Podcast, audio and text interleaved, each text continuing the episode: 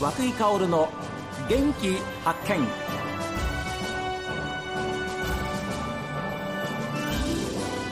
おはようございます。和久井薫です。和久井薫の元気発見。一日の始まりは私が発見した北海道の元気な人と出会っていただきます。今週は大型連休を前に旅旅行の話題とともにお送りしていますが札幌にあります北海道宝島旅行者代表取締役社長鈴木浩一郎さんのお話です。今年の1月ですか、はい。えー、なんと札幌商工会議所主催の令和3年度、はい、SDGs 経営表彰総合賞ありがとうございます。を受賞されました。はい。これはどういう賞なんでしょうか？すいません。はい。えっと本当にありがたい賞をいただいたんですけども、はい、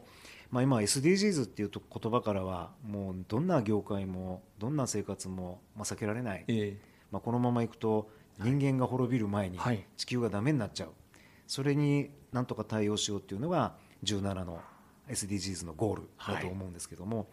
まあ、会社の経営もそれに沿ってやっていかなきゃいけないっていうのを、はい、実は旅行業界も全くそのニーズがありまして、うん、前からそういう取り組みを弊社はちょっと頑張ってまして、はい、それをこんなふうにやってますっていうふうにお出ししたら今回第1回のえー、と全部で11社でしたか、はい、に選んでいただいたっていうそんな形でした。そうですよ。ねですからどうなんでしょう。その持続可能というね、はい、その目標達成に向けて、はい、積極的に取り組んでいる企業さんですよと、はい、いうことを認められたっていうことですもんね。ね。はい、はあ、しかも初回ですから。そうですね。初めて、はい、ここにも価値がありますやっぱりね。そうですね。まああの本当に分かりやすく言えば弊社だって3、4年前までは外国人のお客様がいらっしゃって、うん、ご家族7人だったら毎日ペットボトルの水を7本、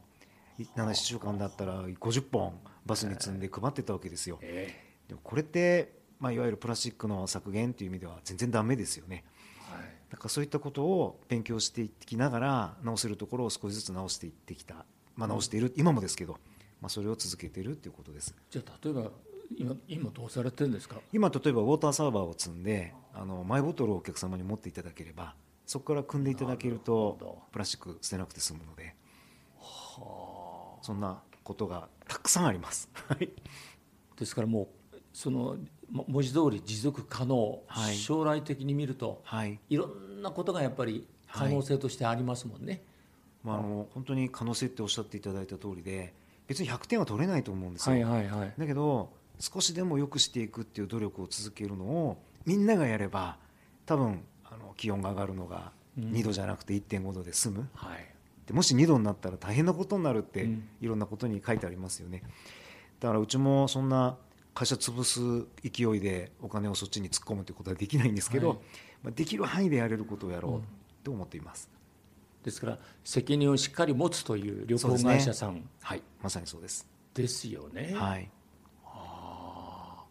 じゃああれじゃないですか。コロナも大変ですけれども、はい、でもやっぱりそういうまた別の部分での、はい、今まであのご自分たちがやってこられたことが一つの結果としてね、はい、認められたということは非常にさすが宝島という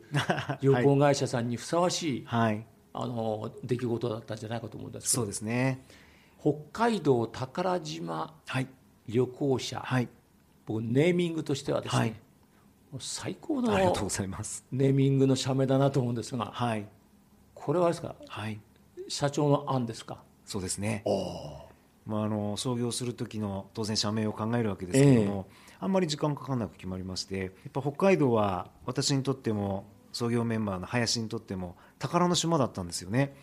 こんなすごい島に住んでる、はい、今もそう思ってますけど、ええ、世界一の多分デスティネーションあ観光目的地だと思っているんです。はははじゃあ宝の島北海道を旅行してくれて、外貨を落としてい。けっていう会社なので、はい、そのまま北海道宝島旅行者です。あですから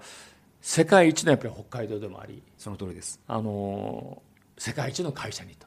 社員も世界一幸せになりたいなと思います。2人で立ち上がられて、はい、今社員の方は何人いらっしゃるんですか？今25個ですかね。はい。いやおおっていうかまだまだちっちゃな会社です。でもでもでもちょ、まあ、それ大きくなればね、はい、なっただけのメリットもあるし、またいろんなこともあると思うんですけど、はい、今25っていうと、ちょうどいい数字じゃないんですか、分かりませんけどどうなんでしょう、まあ、あの塩梅がそれぞれの規模によってあると思うんですけども、ええ、なんかよく習ったのはあの3人の時と30人の時と100人の時ととかなんかそういういろいろステージが変わるタイミングがあるみたいで、ええ、今は、えっと、コロナ前30人ぐらいだったんですよね。でやっぱこのぐらいが、まあ、今の状況ではちょうどいいかなとは思います。はい。その受注型のツアーということをやっぱりやっていく上においては、はい、えー、社長さんなりの今後のこう、はい、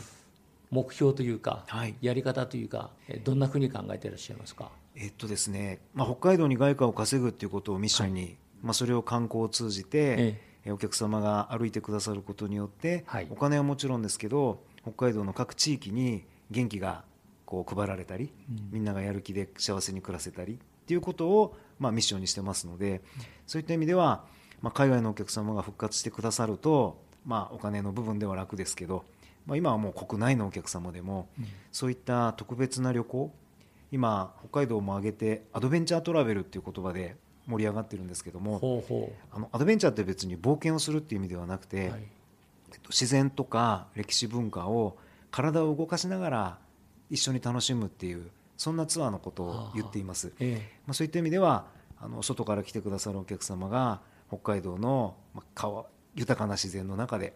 で頑張っておられる農家さんとか漁師さんとか商店街の方々と一緒に、はい、北海道って最高だなって歩いたり自転車に乗ったりしながら体験してもらって美味しい食事を楽しんで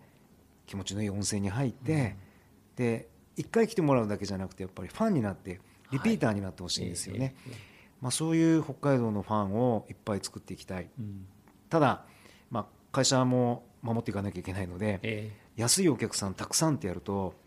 会社も疲弊しますし、うん、地域も疲弊すると僕は思っているので、はい、やっぱり100円のお客さんを100人集めて1万円稼ぐんだったら1万円のお客さん1人を徹底的にお相手した方が地域にとってもいいしお客様にとっても満足度が高まるしそれをコーディネートする旅行会社の側もまあ三方よし。で環境にもいいと思ってるんです。やっぱり100人が動くと当然いろんなものが出ますけど、はい、1万同じ稼ぐんだったら1人のお客さんにちゃんとその責任ある旅行会社サービスをしていくことによって、うん、かっこつけるとお客様も観光サービス提供者も地域も環境もだから四方よしを目指すのが、まあ、アドベンチャートラベルとか、まあ、北海道宝島旅行者が目指す姿なんだろうなと思っています。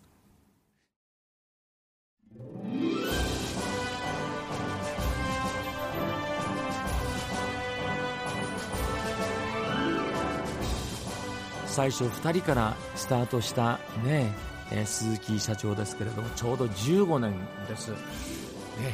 本当にコロナが早く収まってくれたら、えー、そんなことをですねお話をお聞きしながら、えー、感じた次第です。この後は北海道ライブ朝耳をお送りします。今日も一日健やかにお過ごしください。